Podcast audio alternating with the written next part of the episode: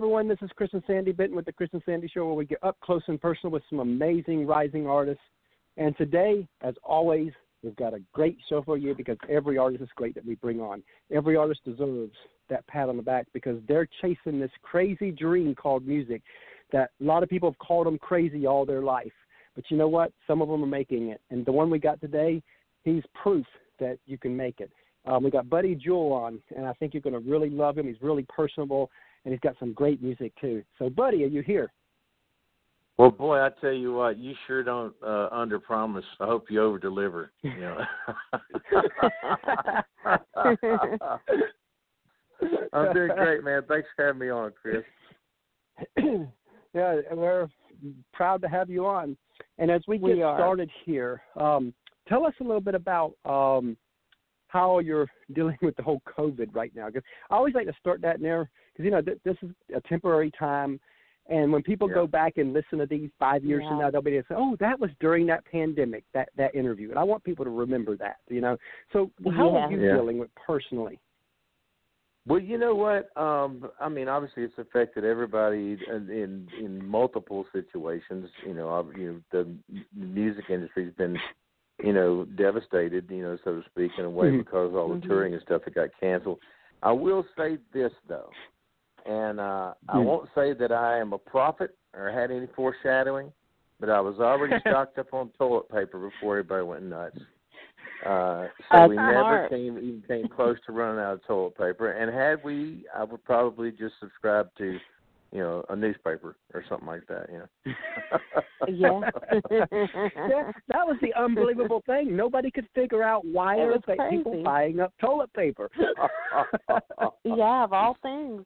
I'm thinking Bill Gates is involved, and he's got he, he owns all the toilet paper in the world or whatever. That's probably what it is. uh, so as we get started, and, and and you know what's funny about all this is um is when this when everything got shut down, told Sandy this is our time to shine because of what we do. We're on the phone with y'all. You know, Yeah. I was like, because you know, before when everybody was so busy, it's sometimes it's hard to get interviews, that- especially It sixty is. minute interviews like we do Yeah. with people. Mhm. Well, everybody's home. so what are they going to do? Oh, I know. I was like, you know what? know. This Yeah. is our time to shine because we launched the show January 3rd. You're actually our 123rd interview since January 3rd. One, two, three. I love it. Yeah. so, so as we get started here, tell everybody, in case they don't know, which they probably do, but if, in case they don't, who you are, where you're from, and a brief overview of you, of you. Okay. Well, um, my name is Buddy Jewell. I'm originally from Osceola, Arkansas. Uh, I like long walks on the beach at midnight, and um, well, no, that's a that's a different profile. Uh, anyway, I I moved to Nashville. I've been in Nashville for over 20, almost 30 years actually, and I got here in, in 1993 and started working as a studio singer, singer, a demo singer. Sang on thousands, uh, literally thousands of demos. Some of them went went on to be big hit songs for other um artists. Like what probably the biggest one was a song called "Write This Down." I sang the demo on that before George Strait heard it Oh well. and George heard my version Wow. and liked enough to do his own version, and and I still didn't get paid much money for it. But anyway, uh, I did stuff like that for about ten years, and then in 2003, you know, there weren't very many reality shows around. There's like literally maybe five, uh, including Big That's Brother, true. uh, Survivor, and Mhm. American Idol. I think was a year old. But there was a television show that came along on USA Network called Nashville Star, and I was Mhm. blessed to uh, get on uh, that show, and it was a, a reality show for co- uh, country singer songwriters. And lo and behold, uh, the good Lord saw fit to let me win the very first season of it, and I went on to have a couple of really, you know, some really big hits on the radio. Sweet Southern Comfort's probably the one I'm known best for, and um, my first wow. hit was a song I wrote about my daughter called "Help Pour Out the Rain," Lacey's song, and um, and I've been sticking the cowboy hat on and singing all around the world ever since. And I just I'm one of the most blessed, lucky guys you'll ever meet. So hopefully I summed it up in about a minute and a half. There, we'll see. now, now was your was the Nashville Star that first season? Was that also the season that Miranda was on? It was, sure was. was that cool?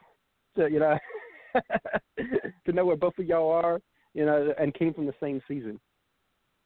Well, you know, I think so. I think I think um honestly, you know, everybody that was on that show, um, if you Mhm. think about it, that probably all of us, I know I had and she had, we've been passed over by Nashville several times. And Oh, uh wow. to to know that these guys came out of Hollywood and found some uh, some uh talent right underneath the noses of all those folks over on Music Row, I thought was pretty Mhm. hilarious. You know, so and of course, you know, and I like I was lucky enough to win. She came in third, and the way it's turned out, I'm I'm wishing maybe I came in third. You know, not too bad for third. Yeah. yeah, and and you know, talking about the executives and all that, that that, that they went around them and all that. We had um, Mike Kraski on the other day because we do a podcast Mhm. called State of the Music Business, where we Yeah. bring on the, the executives and others on the Yep. business side of music to kind of get that side of it. And me and him was Right. talking, and he made the comment. He was telling everybody, he said, if you're an artist, please don't listen to us executives because sometimes we get it wrong. And he told us the story that he, that he passed up on bringing Jason Aldean and Kenny Chesney on. He said they would never make it. Mhm. Well, and you know, funny enough, Kraski was at Sony. He he was at Sony when I was there. I don't know how long he was there, but, but he was there for a while when I was there. You know, that was the crazy thing about the television show. You know, I I, I won it on Saturday, and Monday, you know, you walk Mhm. into an, an office to go to work, and you go, well, dang, uh, three days ago, none of these people wanted to work with me. Now they have to. you know, so, the irony is uh, is really thick, but it's but you know what? Praise God, it all worked out. And I tell people all the time, Mhm. I, I, God really, really loves everybody, but I know He really loves me. I think He, He's big enough and and uh and gracious enough that He could create a little television show just so I could get a record deal because that, that's the only way I was going to get one. You know? Uh, I love that. You know, and you know, the the music industry is so tough. You really do got to have a sense of humor, or, or you'll go insane. Oh, trust me, yes, you do. And uh, you can't take yourself too seriously. Oh my gosh, yeah, that's uh, absolutely. You got to have a sense of humor. Don't take yourself too seriously, and and, and man, and it comes in waves. You just gotta you gotta stay in the boat. Is what you got to do. You know. you know. Anyways, and I've and I've been blessed to be able to do that for 17 years, man. So no complaints here. Man, that is awesome. And and as you know, Mhm. you know, being an artist, you know, it, yes, it's a passion, but you still got to have you have a little bit of a balanced life. What are some hobbies you like to do outside of music? Oh my gosh. Uh you, the crazy thing, of course, you know, when I was um you know, my early early years, you know, it kind of was my hobby. I just loved singing. I, I you know, Yeah. like most people, I'd done it for free until I figured out they'd pay me for it, you know. I like to and I I'll say this and I haven't done it in a couple of years, but used to my Mhm. youngest Joshua and I would grow uh a, a small vegetable garden and I mean like small like in two whiskey barrel halves small uh we would grow uh cherry tomatoes or grape tomatoes or whatever and uh, Mhm. uh banana peppers and uh, other than that man i'm i stay so busy i don't have time for a hobby um i Yeah. i do like i i do like good bourbon and a good cigar every now and then and uh and i like and I, i'm a homebody when i get home off the road the last thing i want to do is travel which really makes it tough on my you know, my wife was bless her heart, she gets stuck here most of the times and I've been fortunate to be able to take her to Europe with me a few times and do some things like that. So um but yeah, that you know, uh, I just I love pro football. Uh if if there's a you know, if if there's a side of me that, you know, gets excited uh about anything else besides music, I love watching pro football. I'll Mhm. work I will watch the worst two teams in the league from the beginning to the end. You know, just because I love pro football. Yeah. do you still watch it when it gets lopsided? Uh, you know what? If you have that, depends on if I got direct TV or not. you know, if I got the Sunday ticket, no, I'm going to another game. Unless it, you know, I'm, and I and I'll be honest, I, I will turn some people off here, but I'm a big Dallas Cowboys fan, so whether they're winning or losing, I don't turn it off. Um, but uh, yeah, if I got a choice, you know, I'd rather watch a, a an interesting game. But if if nothing else, if like say it's Monday night and it's the the two stinkiest teams, I'll still watch it. You know? now, now, now, unless you're watching a Super Bowl and the score is twenty-eight to three, and New England is losing, they always have a way to come back. you know, um, I was that's very painful in the state of Georgia. I, I'm sure it is. Yeah. That man, that was crazy. I just knew Atlanta. You know, I thought, well, wow. I mean, that was one I probably would have switched the television off. Uh, you know, and said, well, hey, let's just go have fun. We know what's going to happen. Let's enjoy the rest of the day. And uh, no one more shocked than I was that they came back. I think, you know, honestly, They just needed one I- more score. I know it was, it was nuts. You know, Yeah. and hopefully we'll get a chance to watch watch them all play this year. We'll see. You know. yeah. So, where at what age did you know this is what you wanted your life to be? Oh you just wow. knew that that's art, being an artist. That's this is you know you were like, wow, I could actually make this a career. When did you? When was that moment clicked in you? I don't know exactly when that moment happened when I went, oh, you know, wait a minute, I, this is what I really, really want to do, right? Um, Mhm. Because I kind of, but I, I do know one of the tipping points for me was I was a um, a freshman or a sophomore at Arkansas State University. Uh, I was I, I played football there. Um, I, I was on the team. Uh, playing football is a Mhm. figurative term, um, figure of speech. But uh anyway, and I some buddies of mine on the team had, uh, coached me into getting involved in a a, a, uh, a campus-wide talent search that one of the fraternities put on. Mhm. And I and I I sang. I think I sang "Please Come to Boston" by Dave Loggins, and I came in Oh, wow. second in this talent show. And I and if, when I, I came in second, I thought, well, dang, m- you know, maybe maybe I am good enough to you know to Mhm. do this stuff because I was real honestly Wow. I was real shy and um I Uh-huh. started singing when I was a little kid in church and stuff like that but um you know when your mama tells you that you sound great your girlfriend tells you you sound great you sometimes you can't really trust that you know because you're thinking well think just being nice. But that was kind of uh, validation for me when I came in second in this Yeah. you know show that nobody knew me and the and the judges voted for me and the crowd liked it. And so that was really kind of a turning point for me when I went well man you know this is something I enjoy doing and uh Mhm. maybe I'm maybe I'm pretty good at it and the girls seem to Mhm. notice me a little bit more after that so like let's you know give it a shot Always a plus there. yeah and and you know you're talking about being shy. Back in high school, I remember I would take an F on a book report if I had to do an oral book report. no kidding oh Yeah. wow did you have those did Yeah, you have those dreams at night that you were standing up in front of the class naked trying to read your book report I don't know what I thought back then. It was just, uh, it was. I just, I just was not going. You know, I, I remember when the internet really came along back in, I guess, you know, in the late '90s, and I started getting to know people online and chatting with a lot of the women back then. Uh, and that's when I came out of my shell because I was like, oh, I can chat and talk game. And because I had no game in person because I was shy, I became this. No. I became re- well. I. I won Sandy over. I was gonna say yeah, now, we met now, online, easy so he did.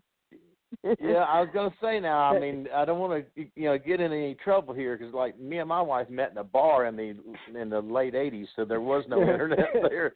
But uh, you know, We I, I met go, well, online. should I ask them how they met or not? Well, now the cat's out of the bag. yeah, yeah. We actually met uh, February second of two thousand two because, of course, it was taboo back then to meet. But we met February second. We we talked Yeah. on the phone for the first time February fourth. We set a wedding date by February eighteenth, and we met in person March fourth. So we actually were meeting in person. We were Mhm. meeting in person to see who we were going to marry, which we married October fifth of that year. We just knew this Yeah. was God. We just knew it. Oh, that's we awesome. did. Well, you know what, man? My young, my oldest son, that's how he met Mhm. his wife. Is online, Oh, and wow. uh, that- it's something. She's she's a meteorologist, and they got into talking about storm chasing. And Oh, the next thing I know, I've got a daughter-in-law from Mississippi. So, but she, no, she's great. She's got a master's degree from Vanderbilt and all that good stuff. She's definitely, he, as Vince Gill would say, he outkicked his coverage. You know, but uh anyway, uh, it's uh but it's amazing. You know, I mean, the uh how many people have nowadays, especially, uh have met that way, Mhm. and uh and just like you Yeah. said, it's a God thing for you guys. So and it was for me too. It just Oh, yeah. happened in a bar. yeah, because you know, in this day and time, if you've been married over ten years, it's probably a God thing. Oh, hey, Yeah. yeah. What? Trust me, I'm going on. If, if she'll keep me till December 20th, it'll be 32 years, and I promise Oh, wow. you, it's a God thing. Yeah, because you know I've Uh-huh. I've done I've done my share to I've done my share to, to screw it up. That's for sure. And thank God oh, she's a, I have she's too. a I mean, good woman. I went through Yeah. 19 years of addictions until I feel like God healed me 12 years ago. But the first five years of our marriage, I was still in the middle of Mhm. those addictions. And wow, we got a lot I'll in never- common, man. oh, uh, and I remember that day. That, that's awesome. So you went through all that too. Huh? Yeah. Wow. Because I, I remember that day like clearly. I woke up December twenty sixth, two thousand seven, and for the first time I got drunk on a Christmas day. I've never done that in my life, and I Yeah. felt so bad. I pleaded to God that uh, I'm destroying this marriage. I knew I was destroying it. I knew Sandy. I mean, she, she never put me down. She never done any of that first five years of our marriage. She always uplifted me. In fact, many people tell us when we tell our story, "Oh, she allowed you to walk over her." I'm like, no, she allowed me No. to experience God's pure love through her. If it weren't for that, I'd be dead by now. Amen. And we're and I you, and I remember that morning. and what's crazy is I remember that morning, and I remember me pleading, please, either take this desire away from me, Yeah. or I'm going to do it myself in the wrong way Mhm. because I was ready to Yeah. end it all that morning. I know. And I remember him telling me that he will do it. And I've been sober over 12 years. Yeah. Well, praise God for you, man. That's awesome. Yeah, I had I did. We moved to Nashville in '93, uh, and Mhm.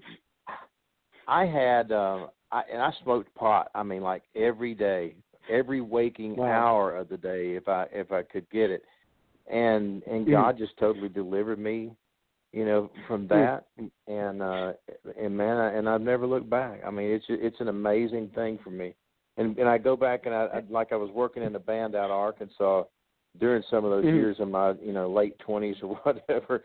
And uh, boy, we thought we sounded so good, and I went back and listened to those tapes after I, and, and I threw the tapes away. Oh, wow. wow.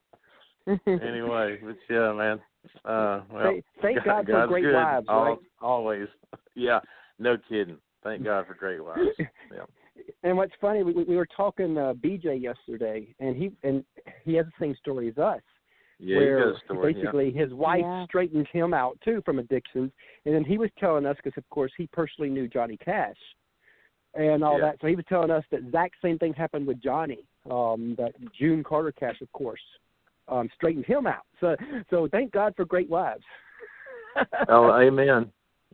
Amen. That's true.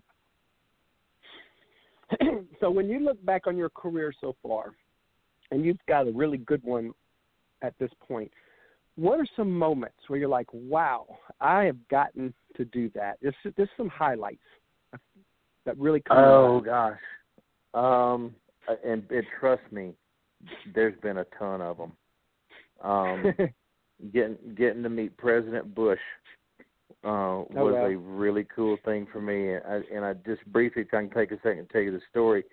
He was coming. Yeah. He was uh, um, coming during his uh, when he was running for office. You know, during his first term, you know, for the second term.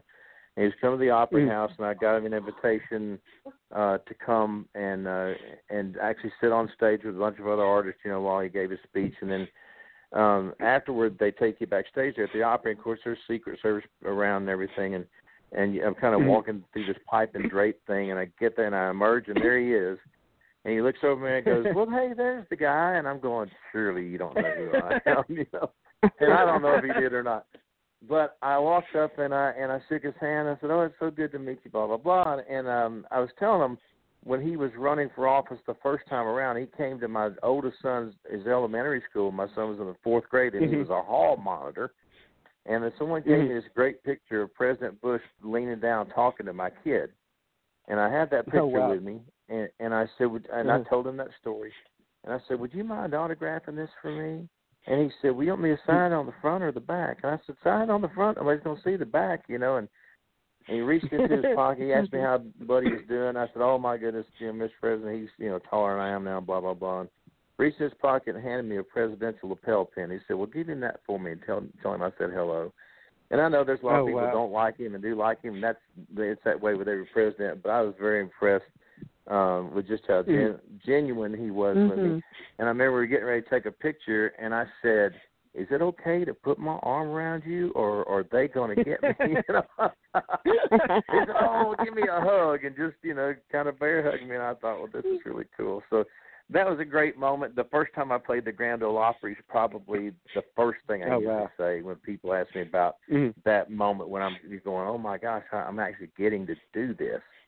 Um, Mhm. and it was just crazy. I, I the funny thing is, I'd become friends with Porter Wagoner years before that through my demo Mhm. singing, and Porter had begged the Opry to let me come on and sing, and they wouldn't do it. And then here I was, I won the television show, and three weeks later, part of the deal was they had to let you sing on the Opry. And I got and I made my debut May twenty fourth, two thousand three, and Porter brought me on stage, and I got a picture of him Mhm. and my dad, and me on the side of the stage, and I don't know which one of them was smiling bigger, you know. But uh so that was a great moment Mhm. for me. Uh, just so many of those things, man. I um Yeah. getting to meet you know some of my biggest uh, you know heroes and um things like that, and and just getting to walk on stage every night and uh and people Mhm. singing you know your songs to you. Yeah, one of the great moments for me was although it was kept getting ruined was I'd be driving down the Mhm. road right after Help Right the Rain came out, and it would come on the radio here in Nashville, and I would turn out and go, "Oh man, I'm getting to hear my song on the radio," and then my dang cell phone Wow. would ring, and it'd be somebody say, "Hey, they're playing your song." I said, "I know, hang up, I'm trying to listen to it." So, yeah, but there's been a ton of them. God's been really good to me, man. and, you know, and something I like to do on our show is flip the script a little bit. Well, we go the other way because Okay. uh, I think a lot of times hosts they like to talk about the highs, but they never talk about the other side, the sacrifices. You know, you know people see the gr- the glory, but they don't see the grind that's behind the artist, and there's a lot of that. Right. People don't understand what it really takes to be an artist. So, I like, so I'm going to tell a story to lead us into this where I want this to go. okay. Back in 2014, we interviewed Allison Steele from Two Steel Girls. At that time, they were full time with music. And one of the questions I asked her was, what um, advice would she give an up and coming artist? And her words were, if your heart will allow you to do anything outside of music, go do that and keep music as a hobby. She goes, once you want it to be a career, you have to think different. You have to be different. You have to eat different. You have to sleep different. Mhm. You have to sacrifice different. She goes, every bit of your life, you have to breathe, eat, and sleep music if it's your career. You could have a bad day today. Don't matter. If you got a gig tonight, you got to smile like it's the best day ever. She goes, there's so many. Yeah. She goes, the family has to sacrifice. She goes, we miss birthdays, we miss holidays, we miss so much that the average person don't get. She says, but Yeah. if your heart will not allow you to do anything outside of music, then go all in because that's the only way those kind of sacrifices will ever be worth it. What do you think of what she said? And let's go on that side of it a little bit. I, I think she's spot on.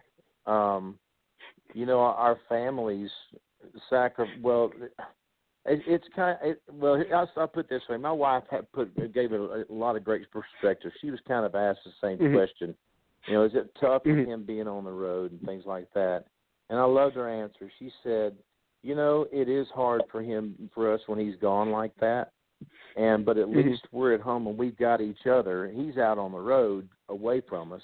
And she said, and Oh, wow. and this was kind of at the you know right at the beginning of um, you know the the second uh, Gulf War, if you remember. Mhm. It- That started Yeah. during Mhm. Nashville Star. Literally while we were living in the house, that war started.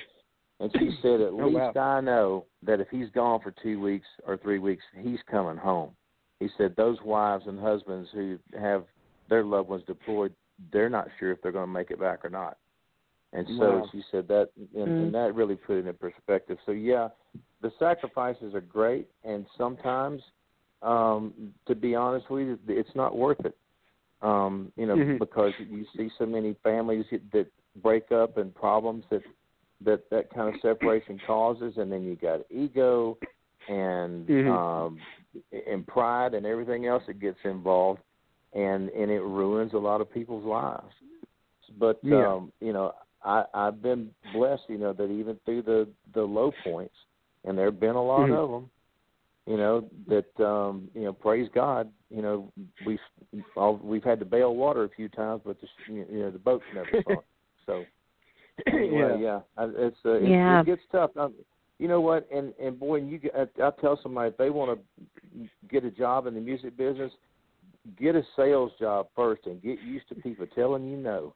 I remember when I first moved to Nashville, y'all. I ain't kidding you. Uh, my wife, we moved her from Dallas, and uh, she was. Mhm. Uh, you'll you'll appreciate this, Sandy. She was a nail technician. She wasn't a manicurist. She, you better Ah. call her a nail tech, or you're in trouble. And she did all these sculpture nails that all you guys like to wear, you know. And so, and Mhm. she was the breadwinner. She was the mainstay, and my stuff was kind of hit and miss. You know, it might be feast or famine Yeah. my music. So I would get, I got little jobs, odds and ends, you know, to so I could afford to be a musician. Let's just say. but uh, you know, I, she just it, if it wasn't wasn't for her, you know, sustaining us, you know, I don't know what we'd we'd have done. Um, but but she kept it. It's like the old joke, you know, what's the difference between a large pizza and a musician? A large pizza can feed a family of four. Uh, you know, so uh, anyway, it's kind of like that. No, I, I probably got us off on a tangent, but uh, it's and that's you and know, that's great. uh, I love this. yeah. Well, because thank people need to know when, when- when people listen to our podcast. You know, that's that's why our tagline says "up close and personal," because Yes, we want to get up close and personal with each artist, no matter who they are. Because again, every artist has a story, and and and I think every artist out there, if they listen, they need to hear these stories because when Mhm. you step across that line and and declare i want to do this as a career. You have to Mhm. think different. You have to know every part of the business. Now you know because years ago you didn't have to know everything. Now you as an independent artist you are everything. And you have to know all that. Boy, and and and you have to know and you have to know that what it's all about. You have to know the sacrifice. You you have to know the struggles. And that's why i want to always bring that out on our show Yeah, I you know, and I know I was going to say a minute ago that I'm you know I'm over 50 Mhm. so sometimes I I fade and go in and out. But one of those odd jobs I had was I I got a job selling baseball caps over the telephone to people cold calling. So oh wow like it would go like this. I would call. Let's say let's say that you own like a mobile home uh sales Mhm. outlet, and there was a big Yeah. one here. I think it's called Clayton Mhm. Homes. They may even manufacture them down in Georgia. And so you'd call Yeah. the Clayton Homes in, in wherever Georgia, and you'd say, "Hey, uh, let me speak to the owner," and you get the owner on if you could get him on. Well, hey, this is hey, this is Buddy Jewell, and I'm with so and so, and I just called, you know. And they had this big script in front of you, and you're in this boiler room with 15 other guys, and there's just noise behind you, and, and you're trying to read through that script as fast as you can before the guy hangs up on you. And um, Mhm. you know, and I would have to go in, and I mean, in 99 out of a 100 calls, they would get mad, hang up, cuss you, or just say no, thank you. And man, every Mhm. hour, I ain't kidding you, I'd have to go in the bathroom, get on my knees, and pray for sanity and sobriety because it was tough. But you know what? It, it really helped prepare me for what I was go- Mhm. getting into with the music business because I got my heart broken and my dreams and and my hopes up uh it dashed you know so many times because I would think oh wow so and so at this record label heard me and you know they you know this friend of mine's a friend of them and you know this is going to work out and then you know then all of a sudden you know the pin pricks a balloon and boom you're you know you, you you're back you know down to uh reality square but one it, it really helped get me prepared for for all for it just made me tough and uh and that's Yeah. one thing you got to toughen up man if Mhm. you're going to be in the music business you better be tough because if not i mean and that doesn't you- matter you won't what side of music ever. business and you know and you know that really doesn't matter what side of music because we're in the same boat as artists you know we've got this crazy online show called the Chris and Sandy Show, and we named it off ourselves because we're trying to be like a Bobby Bones or a Ty Bentli. and yes, and someday. we don't have all this money that other people have. Mm-mm. We're you know we're do we do we have we side do food gigs delivery. that we do to make we it. do food Mhm. delivery in the evenings to keep us afloat Mhm. right now, while while we Yes. build this crazy music business. Man. Yes. Hey, I did that too. I drove for him. Uh, uh, I'm telling you, some of the same offices I would go into during the day, asking for you Uh-huh. know a record deal or whatever. I was delivering food to at night. wow. did any of them did any of them recognize you when You know what? I don't. Well, I, I very briefly worked that job, but no one ever said, "Hey, aren't you the guy that came in and brought me my submarine sandwich?" wow. uh, I, I love that. And yeah. so we're going to take a qu- quick commercial break, and then we're going to play play your song, the Teardrop song. I think really, really great song. Love the song, Oh, and we're going to talk about that. How's that sound? Hey, that sounds great, man. All right, hang on the line. Yes, sir. Hey everyone, we have partnered with another great podcast called the Sports Guys Podcast. You can find them over at thesportsguyspodcast.com. The Sports Guys Podcast is a sports and country music podcast hosted by Brandon, Nick, and Andy. They cover sports on a state, regional, and national level with many of the biggest names in the sports industry. The Sports Guys also host a Backstage Pass music segment where they go behind the scenes and talk with some of the biggest artists in country music, everything from Texas country, Americana, as well as Nashville artists. The Backstage Pass provides a more in depth look at the musicians' rise in music as they talk about their career and tell stories about their music to share with their fans. Many of the same guests will be appearing on our show as well. Again, you can find them over at thesportsguyspodcast.com. It's a grand slam of sports and music. Please go over and check them out.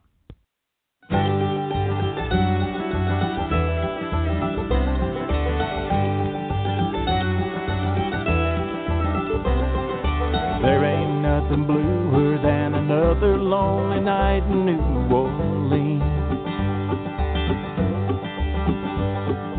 Spending my last dollar in the quarter, drinking down my broken dreams. Tonight the pain of losing her is showing on my cheeks, flowing like the Mississippi, rolling to the sea. Hurt runs deep and words are cheap, but you can't buy 'em back. So if I had a rich man's money, I'd still be busted flat. There's a lesson in a leaving, but till I find a way to let her go, I'll be lonesome and lost as a teardrop in the Gulf of Mexico. I done say every angry word if I could just turn back the hands of time and unbreak that broken heart of hers never push her across that leaving line. But tomorrow she'll be gone, ain't nothing I can do. She's taking everything she owns, so my heart's going too. Hurt runs deep and words cheap, can't buy buy 'em back. So if I had a rich man's money, I'd still be busted flat. There's a lesson in a leaving, but till I find a way to let her go, I'll be lonesome and lost as a teardrop in the Gulf of Mexico.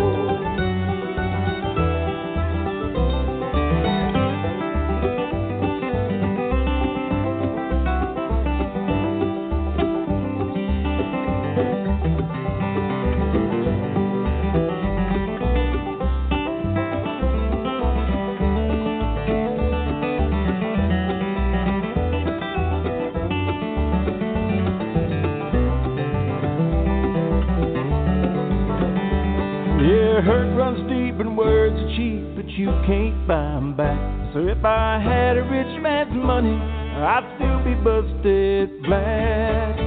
There's a lesson in a leaving, but till I find a way to let her go, I'll be lonesome and lost as a teardrop in the Gulf of Mexico. I'm lonesome and lost as a teardrop in the Gulf of Mexico.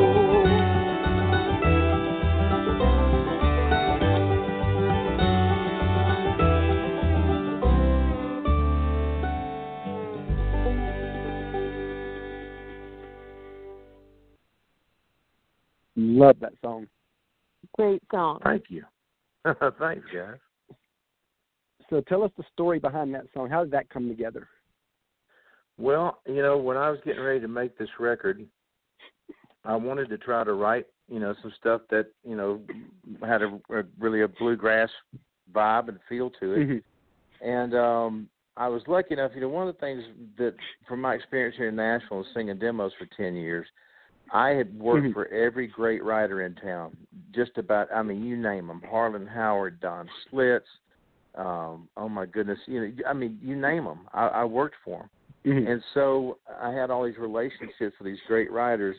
And a buddy of mine named Jerry Salley, uh, who was a writer at EMI, used to hire me singing tons of demos for him. And now Jerry's a big bluegrass artist and, and writer, and he also runs a, a bluegrass and a Americana record label as well. And so I got in touch with Jerry and asked him if he would sit down and write with me. And I had had this idea um, about it was actually you know it started out as you know uh, she's she's like the Mississippi, you know she just you know she's leaving and all I can do is watch her go. You know you can't stop her from leaving. And uh and the night before I went over to write with Jerry, I was going to think about that idea, and, and I thought about Mhm. You know it you know the the river wound up in the Gulf of Mexico, and I thought, man, how, what could be more lonely than a teardrop in the Gulf of Mexico? You can't get much more lonely or lost than that, and that's where the whole Yes. uh, thing came from, you know. So it was just, in the, and we sat down to write.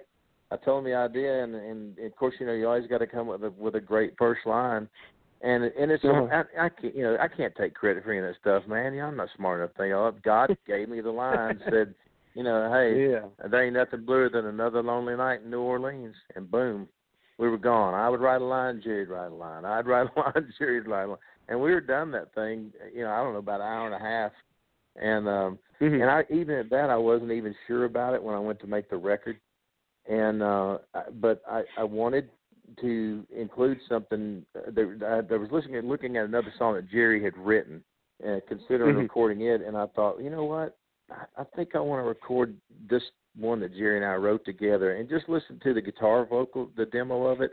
It didn't really sell it to me. But when I got in the studio Yeah. with all those great bluegrass musicians that my producer Mitchell Brown Hmm. lined up, and I mean these are world class Mhm. guys. You know, uh, Danny Roberts from the Grascals and Donnie Allen that plays the Shenandoah, and and the list goes on. And those Oh, guys started playing that, and that's one of the beautiful things about the music business is getting to watch that magic mm. take place. Yeah. When they started playing it, I went, "Oh my gosh, this is gorgeous!"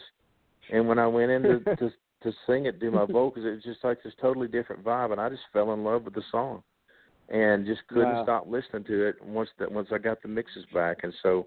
Um, and everybody else that's that's heard it's really liked it a lot as well. So that's what we're going with for the first single. We'll see see what the good Lord does with it, you know.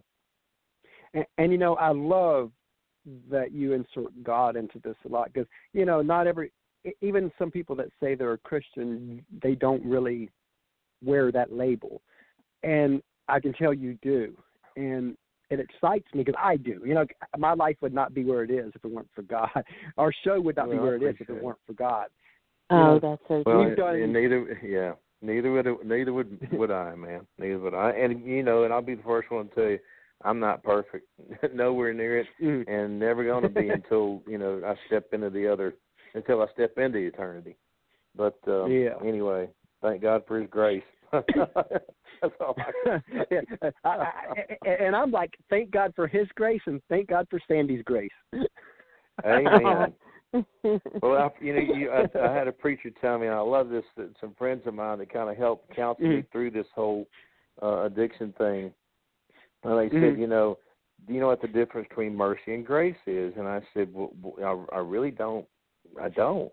Mm-hmm. and they said, well, mercy is when you don't go get what you do deserve, and grace is when you get what you don't deserve. And Wow, uh, I love and that. I, boy, that really put it in perspective for me. Wow. yeah, because without Sandy's grace, because cause she could have been bitter those early years, you know, because of what I Yeah. put her through. And, and I remember sitting her down in 2010. We just started back church. Things are coming. There. This was about a couple years after I've been sober now, and I felt like I was ready to hear it. And and I, I knew that God used her to heal me. So it was my time to allow God to use me to heal her, um, because I knew that I did That's some awesome. damage there. So I I sat her Yeah. down and I said, "Okay, Sandy, tell me what I put you through those early years. Tell me everything. Don't hold back." And she was like, "Are you sure?" Now, when she said it the way she said it, I'm sitting there like, "Okay, um, uh oh, what does she mean by that?" Mhm. And but but I Mhm. knew that she needed this. I knew that this was going to start her healing. So I said, "No, Yeah. I'm sure. I I won't say a word." And she started into different things and telling me this and telling me that and telling me how she felt and and I'm sitting there like about thirty, forty minutes in. I'm like, "Oh my God, I've done let go. I done opened up a monster here." You know, because I I Mhm. didn't, you know, I was drunk half that time. I didn't know I did all this Yeah. and she's yeah, oh, I telling me this I and hear telling me that and but that was the big because i did that i believe that was the beginning of the healing of our marriage I It totally was. agree with you. That was very you know and well and i yeah and i can't i don't want to speak for sandy here but i you know just with my, like with my wife um Mhm. when she felt like she was in Mhm. a safe place where she could open up to me and tell me you know what the things i had done had you know had Mhm. done to her Mhm. uh it it made a it, it made a huge impact not only you know on me uh hearing it Mhm. and realizing it but her Mhm. finally being able to verbalize it and and feel safe saying it to me so i totally get that so you know you're one thing i like to do on our show too is um i like to recognize the people behind the artist because you know they never you know they never get the pat on the back So, you know people see the artist they see you but they don't see the pr company they don't see the producers they don't see the manager any of that. But but Mhm. they but without them you can't do what you do it takes the whole team. So take a couple minutes to kind of talk about the team behind you that help you be who you are Well, I'll tell you what. uh, Right now, I, I'm working with uh, some of the, the the finest people that I think I've ever been involved with, and that's saying a lot because I've worked with some really good people. But Mhm. you know, God brought um, this guy Mitchell Brown into my life about two years ago, and another fellow named Ernie Evans. Uh, Ernie's a big bluegrass promoter, has his own bluegrass radio show. He, he's down in Florida, and he does a big uh, classic country and bluegrass cruise every year. And so I got invited to come down and do the cruise a couple of years ago, and, and they were going to pay for me and my wife to come aboard and actually pay me to, you know, play and and uh, you know people that signed up under my name. I got you know made a little money for each person that signed up.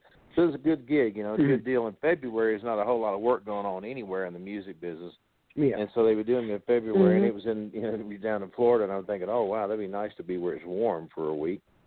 Um, but I met those guys, and I I do a thing on uh, on Tuesdays. I have done for about three and a half years, uh, a Facebook Live called Tuesdays Tune, and I just come on and I talk to people, and I re- they love to hear you read their names, you know. And uh, and I'll sing a couple songs and and give my opinion about some stuff, and some of them like it, and some of them don't, you know but these guys were watching me um after I had, done the first cruise, and I would, you know, I also usually sing like some classic country or something like that uh on that Mm. show. And um they reached out to me and said, "Man, we've been listening to your Tuesdays tune, and some of that stuff you're playing on there, we think would translate really well to bluegrass." And I'm Oh, like, wow. "What?" you know.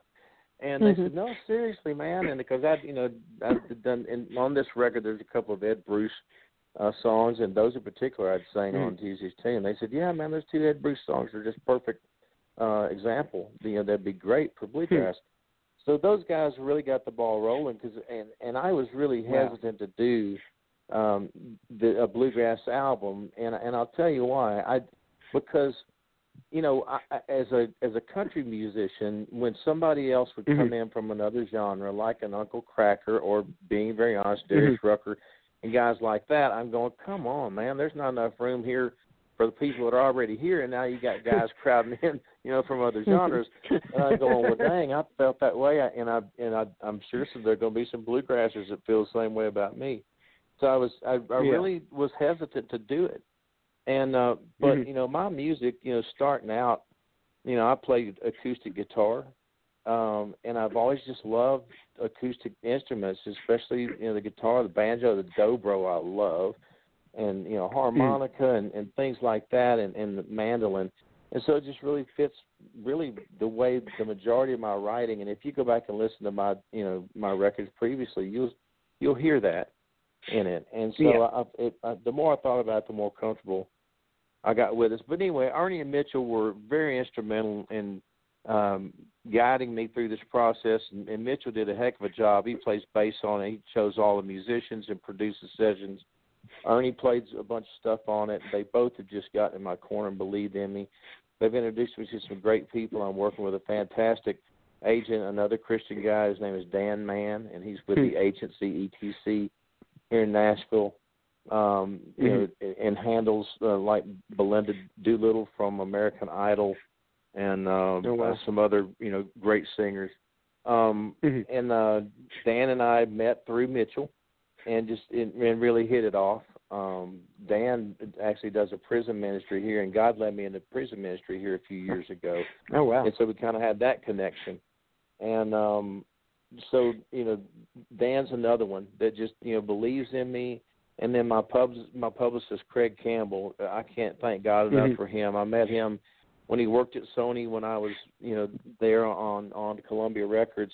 And Yeah, he's Craig's now moved on. To, he has his, yeah, he is, and he's the reason I'm talking to you today. You know, um, Yeah. but you know, Yeah. Craig is just another brother in Christ, and um, we wound up um, uh, through all this process of me getting my life straightened out. Wound up moving to a, a different church, and the, I think the first Sunday I was there, Craig came walking up, and I'm like, oh my gosh, Hmm. I actually know somebody here. And uh and he's just been a great friend and brother and, and has believed in me and just been such a blessing. So yeah, it's people like that. Um and and my my wife especially ab- above all.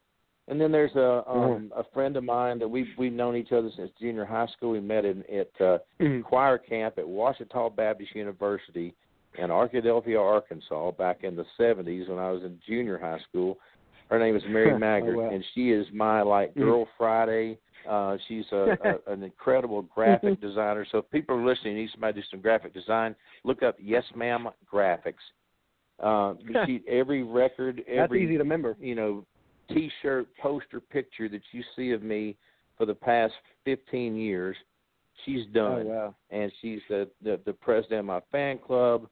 Um, there's another gal that I just I met through the uh, Inspirational Country Music Association uh, the past couple of years because I was lucky to win some awards in that in 2018, 2019, and her name is is um, Michelle Witzel, and she lives in Roswell, New Mexico. Her husband is uh, is one of my heroes. He's a deputy sheriff out there, and you Oh, know, wow. kudos to him and everybody that puts on that uniform badge and goes out, especially nowadays. Mhm. But um, Michelle's Yeah. Oh, another yeah. great graphic artist, and she knows a lot about social media and stuff like that. She's, you know, just taking it upon herself. You know, she she uh, called me up and said, "Look, been talking to my husband David. We really believe in you, and we'd like to help you out. What can we do to help you?" So it's just God just keeps putting Oh, wow. great people in my life like that, and That is um, really and awesome. just I mean it's everything. I and I look at what's going on. I'm you know next week, and I I, I I'm kind of like you. You told me some news earlier that I can't really share, but there's a, a some big stuff coming up for me next week. Hopefully on some Oh, big uh, awesome. satellite radio where they're they're going to Mhm. start playing my music and. And that's always huge. And so I just I look Yeah. and I just kind of laugh and go, "Wow, God, look at you! You know, I couldn't have done this stuff if I had a million dollars, you know, to spend, I couldn't have gotten done what he's gotten done with a whole lot less than that. Yeah, I mean that's just like been- us with our amazing. show. You know, I mean, I'm there's sorry? guests that we. That's like Yeah, with us okay, I with the got you, show. yeah. There's no way God's not. There's no way God's not involved in this, because we've gotten so many artists that's come on, and we're we're not even six months old. The show. hmm I'm I'm Mhm. sitting here like, how in the world are we getting some of the artists that we're getting on? Oh yes, by God. We, we can't believe it sometimes, but yeah, it's yeah. God. Oh, I can I totally understand. I totally understand. now, you know.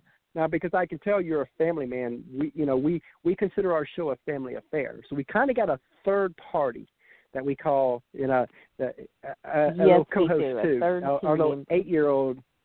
Yeah, we let our Mhm. eight-year-old come on and ask one question to each artist. So he's gonna come on. Oh, in just a yeah? second.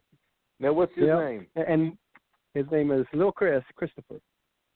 He'll be on in just. All right. And, Are we bringing and we've him got on a 15 month old. Yeah, she's about to get him. Uh, Here he is. Here's That's a good- Christopher. Hi, Bud. What's your Christopher. favorite food? Hey, uh, this is Buddy Jewell. What? Uh, uh, how you doing today, Bud? Doing good? Doing good. So, what was your question? Uh, Pete, I mean, food. He's hey, what was your favorite food? He's got him all What is confused. my favorite food? Oh, uh, well, Christopher. Uh, hopefully, you're sitting down. I uh, I have two favorite foods: chocolate and lobster. And I Oh, believe wow. one of these days when I get to heaven, God's going to have a chocolate lobster there waiting on me. I don't, doesn't sound good now, but it's probably going to taste good then. What's your favorite what's food? now Lucas? I'm going to turn the tables. I don't know his Yep. favorite food. Pizza. What cheese or pepperoni? Uh, pepperoni. How did I know? oh my Bye. goodness! Well, it's good talking to you. Bye, sport. yeah, he comes, and and we got a 15 month old, and you know when she gets older, we'll plug her into the show too. oh, that's all. Yes, now, what's her future name? team member. Or What's her name? Caitlin. Yep, her name's Caitlin. Caitlin. I got you. And and they are That's like they are seven years apart. Yes. Oh, s- son, let me tell you, my uh, God is so funny. My oldest uh, will be he'll be 31 in uh, Mhm. September. My youngest is Mhm. 19. So there's Oh, wow. 11 years Wow. between those two boys, and Lacey's right in the middle of them. But Lacey's four years younger than Bud and, and seven years older than Josh. And and we thought we were through after Lacey, and and and, and, and we even tried to get pregnant for about a year, and we thought, oh my gosh, what are we doing? You know, the ki- the the, the kids are out of diapers. Stop, you know, and and so we stopped time, and God said, "Ha ha, you know, here's a trick. You know, the the joke's on you. I got a third one coming. Just going to show you I'm in control." So, Yeah. Wow. anyway, that, that, Yeah. That's like with us. We we thought we was only going to have little little Chris. I mean, because I was Yeah. forty when we had him, and Mhm. and then seven years later, you know, so I went- so I'm forty eight with an eight year old and a fifteen month old. Mhm. Mhm. Yes. So Sandy, I got to ask you this Yes. because my wife Tanae, when she found out she was pregnant with Josh, um, yeah. see, Tanae would have been able. Let's see, I got to go back and do math here. This is going to be scary. She was in her late thirties. Yes. and the doctors were really worried about you know down syndrome and stuff like that and they wanted to do and my wife by the way has this aversion to needles she's not just afraid of them Mm. she has an aversion to them. Oh. And Wow. they wanted Oh, to do wow. this uh, yeah she wanted to do this they wanted to do this amniocentesis thing where they go in and they they nick a little bit of the i don't know what it is something off yeah. and she's like, No Yeah. way.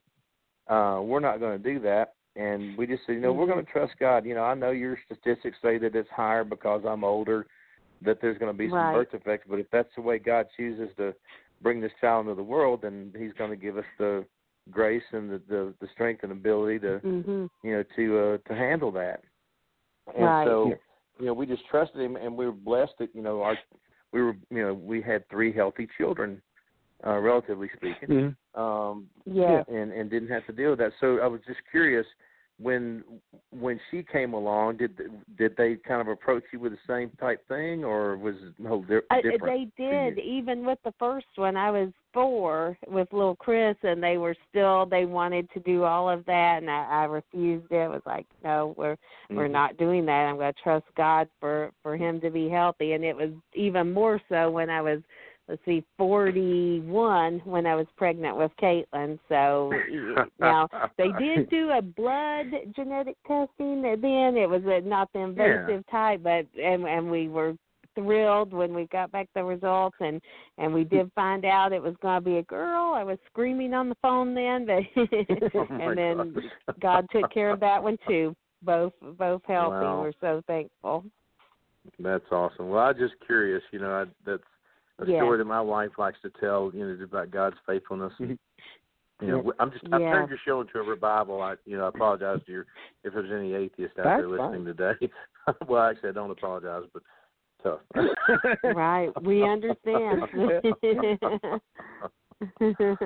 we, we we let the show go where it goes because I We feel like you know I, We I let don't the hide our artist I try to let the artist lead, and when the artist That's brings right. up God, I'm in my zone. That's All right. right. Well, we love deal. it. Good. So, so um, if you could co-write with anyone, dead or alive, who would it be, and what would you want to write about? Oh wow, man, where did you get that question? I've Mhm. never been asked that. Oh wow, If I could A lot of people co-write- say that. Okay. Well, let me see. Who's made the most money lately? Um. Oh my gosh, that's really that's uh, okay. So if it's uh, on the music, the musical end, because I've I've been blessed to get to sit down and write with people like Tom T. Hall and Don Schlitz Mhm. and some of these other Mhm. really Wow. famous writers. You know. Um. Mhm. Wow. I I think and I've and I've met him and he's you know been really kind to me the the little bit I've ever been around him. Kris Kristofferson might be one of them. Oh, that would be Um, awesome. Yes. As far as yeah, as far as music goes, um, the uh, um, I- you know it would have been great to co-write with the Apostle Paul. I I would have had you know half the New Testament. Um, but then it you know, the, you know, Apostle Buddy doesn't sound as good, so I guess we'll leave that alone. But uh I don't know, man. You know, I thought of some other famous authors that you know that I, that I would uh, maybe want to write with, and uh, you know, of course, I, I thought of uh the gal that does the Harry Potter thing because she's making she's making Mhm. bank right now. But uh, Oh, anyway, yeah. I guess I'm gonna go with Kristofferson. You know. Okay. So, so is there a uh, of, of the current songs that are out there? When I say current, it could be within two, three, four years. It don't have to be perfectly current. But out, of the current songs that are out, is there a song out there where you've heard it and you're like, I wish I wrote that? Um, okay, I'm going to try to be PC here, and I'm usually not. Um, I uh, what what have I heard? First of all, I well, just being very honest with you, okay, so that's not all. I don't listen to very much new country uh, Mhm. because I just I just don't dig the stuff. You know, I I Yeah. can only tolerate so Yeah. so many uh, tailgates with beer on the back road and a girl in her white wife beater under the moonlight uh, in Savannah or wherever you are. You know, and once it got to that, and and it all got to this same chord progression. Someone did a great mashup. I'm sure you've heard it of all these songs. It's the same beat, the same tempo, the same Mhm. chord progressions of all these songs. And when it kind of got to that, I just got really tired of it, and so I really haven't listened. Um, How about much any of anymore. I would you know, say this: general? there was Miranda did a song, and it, it's not Mm. that recent, but the the song "The House That Built Me," I thought, Oh, That's a wow, what a great, great song that is. So let's A lot of artists "The House That Built that Me" one. by Miranda. Y- You know, a lot Mhm. of artists that we've asked that question to has said that song. Yes. Yeah, it's the other one would have been um you, you remember uh the and it's in more this is older too when uh Mm. Leon Lee Ann Womack's I'm gonna hate myself Yeah. in the morning. Oh, But yeah. Love Yeah. You Tonight, Mhm. I thought, wow, what a great song. You know. Yes. Yeah. yeah, that's a really good one. Um, now, of all the songs you personally, what song means the most to you? Because you've done a lot, so and why? Hmm. Well, you know, uh, I'll, I'll I'll back this up with a story if we got time. Okay. Oh, Early on, I came Yeah. to Nashville in We the early '90s. Are we good? We good time wise? Um, Oh I, yeah, uh, I I mean, came I'm not, to- uh, I let artists go however long they go. Okay. Oh yes, we're running out of time. Okay. Well, I'll answer this question. I'll, and I'll I'll leave you alone. Anyway, um, I um uh I was in the studio with a guy who was interviewing different songwriters early in the nineties, Mhm. even before I moved to Nashville. And he was interviewing um um oh my goodness, he's gonna kill me. Um Paul.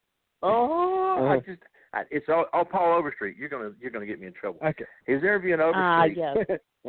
and he asked Paul. He said, "So, you know, out of all your songs, you know, uh, do you feel like you know we talked to a lot of writers and they say you know their, their songs are like their children. You know, they love them all the same or whatever. You know, do you feel that Mhm. way about your songs?" And Paul had this great quote. He said, "Nope, I don't feel that way about my songs." He said, "There's a lot of people I let record my songs that I wouldn't let babysit my kids." Mm. wow. um, if I had to pick one, I, other than "Help Pour Out the Rain," Lacey's song, because that's putting tons of beans and taters on the Jewell table. I wrote a song. Mhm.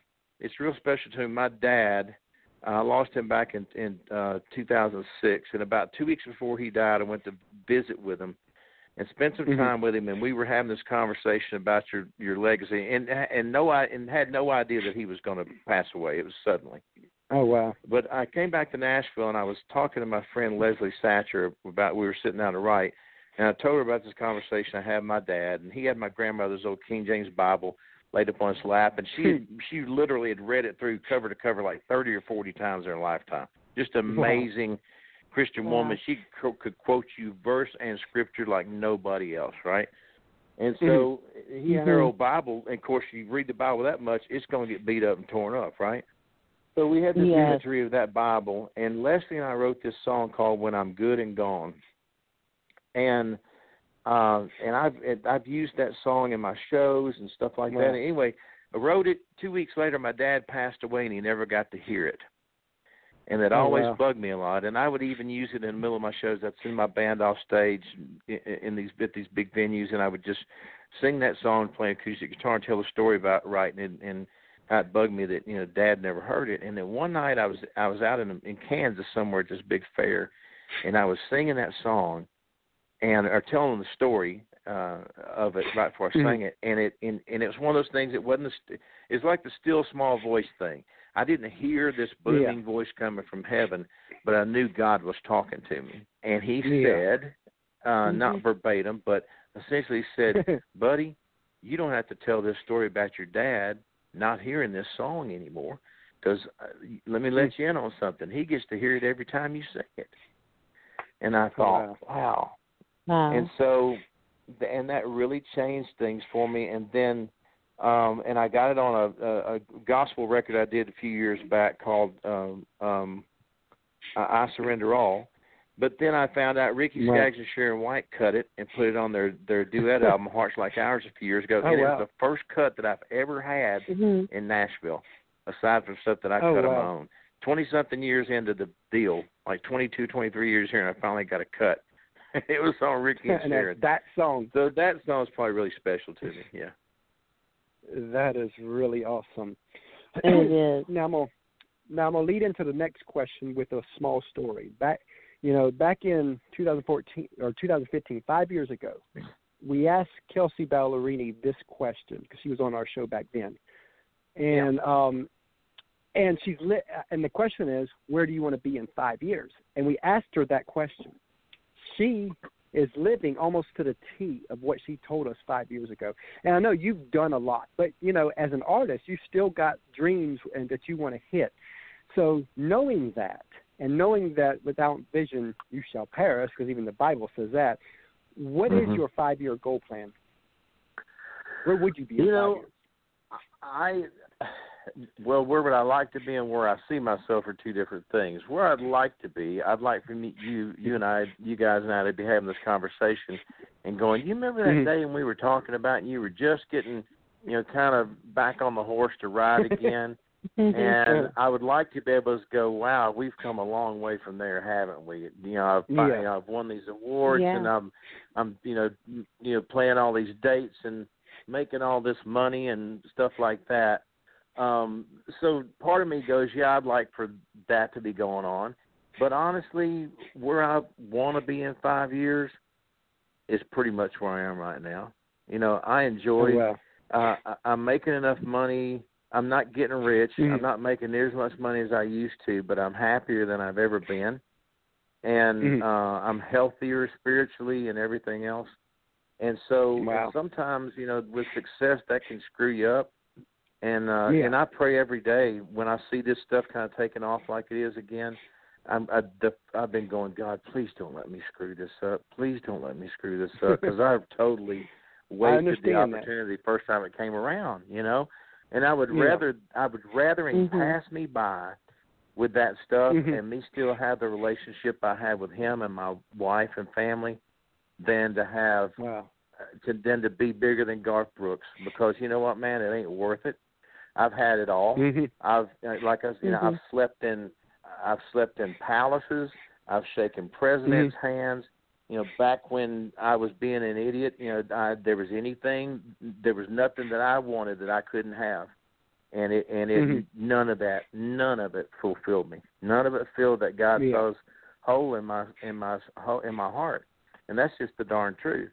And anybody that thinks Yeah. that that, that you know another Mhm. dollar or another woman or Mhm. another drug or another drink is going to do that for them is only fooling themselves. So Yep. I hope to be in five years from today. If me and you get to talk again, I hope to go. You know what, man? I'm still in. I'm still in that sweet spot. So that's where I hope I am.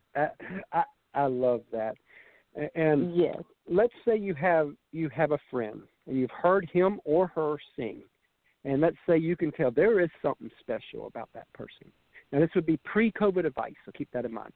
Um, and let's say that they've. I always gotta say that now because people would probably give different advice now than they would um, um, Right. pre-COVID. But let's say they played ten you know, 10, 20, maybe 30 shows. So, so they're really just getting their feet wet, but they've gotten on stage.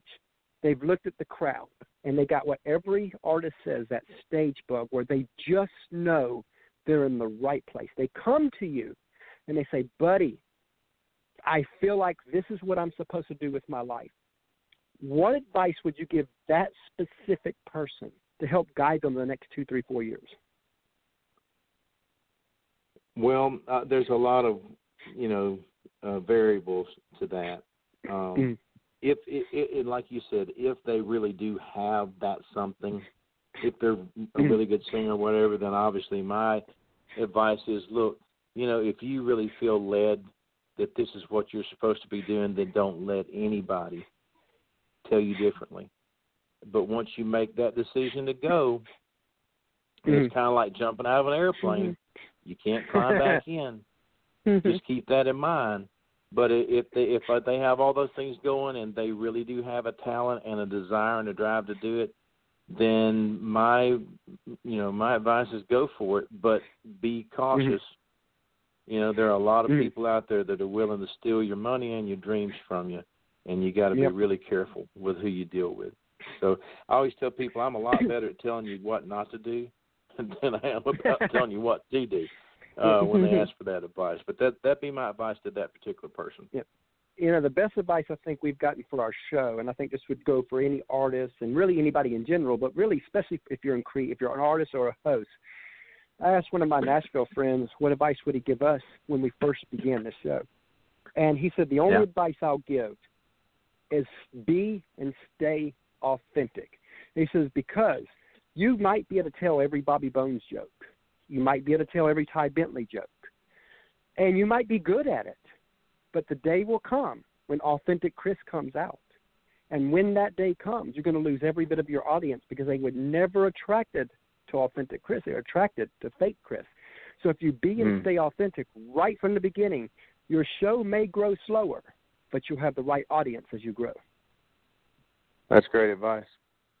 That's great advice. And I am yeah, me. I, you know, I like conversation. well, you're in the right business, bud. because I, I I thrive on the. I mean, you're our second interview that we we had Jess Taylor come on earlier, um. So you're our second interview of the day. I mean, we normally do one a day, but Right. we, we're trying to build up to the end of this month and get some extras in. So we've been really packing them on, and but I love this. I love the conversations. And what's funny, uh, before I get to the last question, I'll tell the small stories you can te- tell. I love stories and I love to tell stories. But for 17 right. years of our marriage, um, um, we'd be on the street somewhere, and Sandy would get so upset. She would, and we we joke about this now. But I would run into a stranger, not friend, stranger on right. the street, and we, me and the stranger would be two, three minutes in, and she would know, okay, we're going to be here 60 minutes. There's just no way around it. She and she would roll her eyes many times. I, I have Yep. done that thousands and 1000s of times in 17 years of our marriage. Little did we know that that was God preparing for this moment. Wow, that's really It was. interesting. Wow. so, and that, and now Sandy, Sandy's like, thank you for doing that, you know, because she understands that, yeah. you know, because to hold a 60 It minute was conversation with a bunch of people that you don't know, through even through this radio show um, that we're doing, it takes a lot out of you, and to do Mhm. it all the time, you know, it's you know, so if well if we wouldn't have done all of that, I probably couldn't do the show the way I do it, and I like the way I do it. I got you. I hear you. Mhm. Yeah, when I get done, I gotta have eight hours sleep and a bowl of Wheaties. You know. so, so as we get to the last question here, I always like to end with this same question because I get great answers from this. Um, it kind of Okay. helps guide the show. What? Because you and you've probably been interviewed tons of times through the years. What is a question that you that you wish hosts like us would ask, but they kind of never do? You totally suck at this, man. I'm just kidding. You ask great questions. Um, you know, I think, and not that I have an answer for it, uh, and this just popped into my head. So, I, it's the. I don't know that that that that I've ever you know been going. God, I wish you'd asked me about this, but you didn't. There's some that they've asked me. I wish they hadn't. Uh, you know.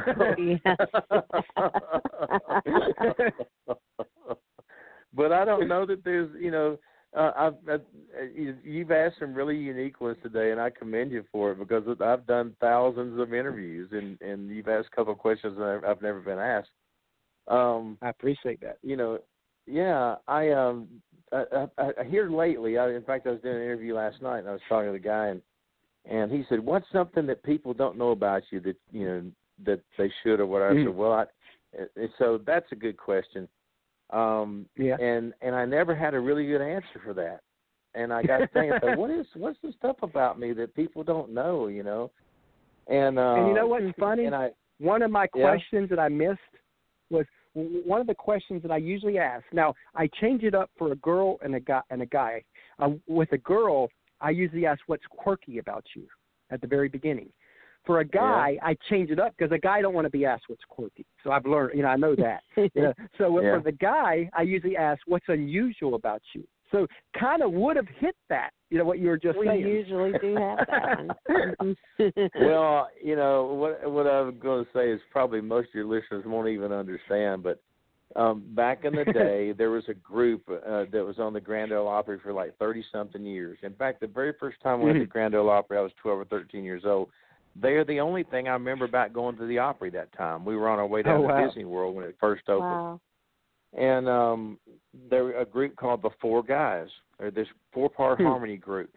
And I Hmm. remember those guys. I sat up in the the nosebleed section of the the Opry House, which wasn't very old at that point in time. And they're the only ones Hmm. I remember seeing. So fast forward to 2001. I've been singing all these demos since like '94. So what, seven years by then, seven eight years by then. And one, a guy that I sang a lot of demos for wrote for Glen Campbell Music, and it turns out he winds up wow. in that group. Um, a, probably a few years after I saw them on, on the stage of the Grand Ole Opry, and so I'd done a lot of work for him. Well, they decided, you know, they they got to where one of the guys was health wise couldn't perform anymore, so they they disbanded. And then in 2001, early 2001, they decided they were going to put the group back together. Well, he couldn't sing anymore. So this guy calls me up and says, "Hey, I'm part of this group called the Four Guys, and we wonder if you'd be interested in, in being the fourth guy." And I'm like, "You're kidding me? You know that would be awesome." Because at that point in time, you guys remember remember, I'm seven or eight years into Nashville, and by then my spirit's pretty low as far as figuring, okay, I'm I'm going I'm never going to get a record deal.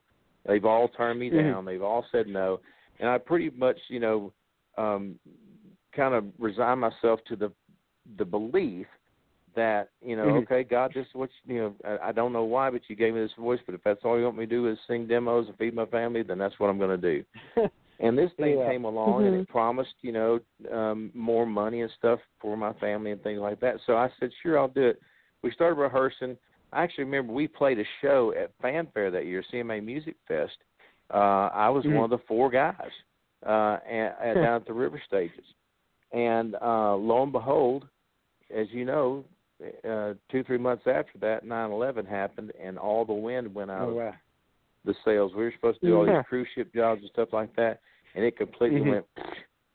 And so, um, and then, and I had like a a a, a closet full of tuxedos that they'd given me because they always wore tuxedos on the stage.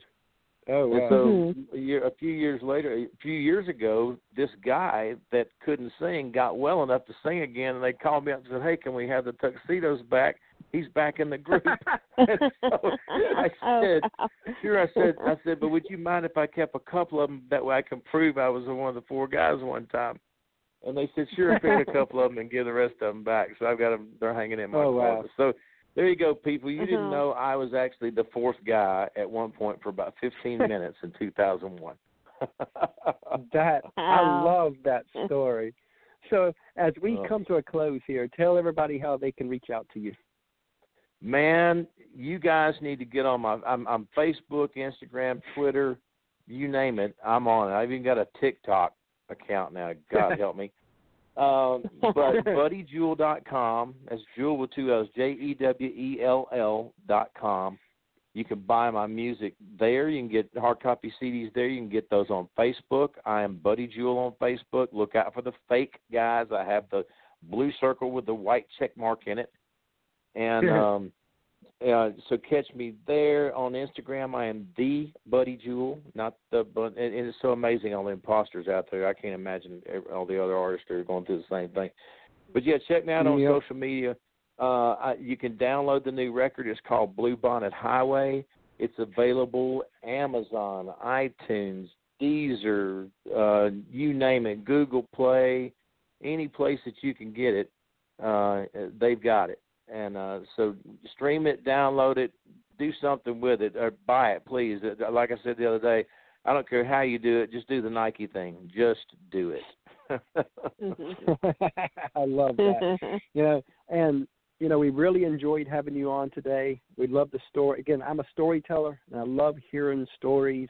That just that makes me thrive, and that's why I guess why I love the Yes. show so much. I get to hear tons of stories, so I love well, it. Um, but we love well, having thank you guys We for look being a forward to having you blessing back to me, man. I appreciate you having me on. Thank you so much. Oh, thank you for your All right. time. We sure appreciate And it. And we look forward to meeting you when we come in Nashville too. Yes, too. sir. We we believe. Hey, when you when you get ready to come here, now my wife is a real estate agent. She can. You need to call me to get your house hooked up. You know. okay. Ah, yeah. Absolutely. Keep that in mind. I Got to always throw that last pitch in, right? That's right. Promote, Right. Hey, are you gonna are you gonna say anything to, to you? You gonna say anything to them about Monday, or is that a surprise too? About my little thing Monday, is that a surprise? But what Oh, we thing? can go on and tell that. Uh, Yeah, about the t- Facebook takeover. Yeah, the Facebook thing. Oh, oh, oh, oh, the Facebook. Yeah. Yeah, I I actually did post about Yeah. it. But that's right. Anybody that's still Okay. listening to to the show right now, Yes. um, Yeah. Buddy is going to t- do his very first Facebook Live takeover, and it's going to be Yeah. on our page, and we're really excited about it. We Yeah, are. I love that, guys, because you you couldn't see the look on Chris's face, but he thought I was gonna let the cat out of the bag about something else he told me Monday. oh, that's funny. well, the, well, the, the, the Uh, reason, Another the, the reason it com- Monday yeah, too. yeah, yeah. The reason it confused me is because I already I, I posted your picture with the Facebook Live thing coming for Monday, so that's why. That, Well, you yeah. know, so it was. so that's why I, I was like, uh, "What are we talking about here?" I got it. I'm sorry, man. I'm I'm devious sometimes. I'm just like that. All right, man. oh, that's good. Uh, we you enjoyed guys it. have a You blessed have a great weekend, day. brother. Thanks for having me on. You, oh, All right, thank you too. you. Bye. Bye. Bye, guys. Bye.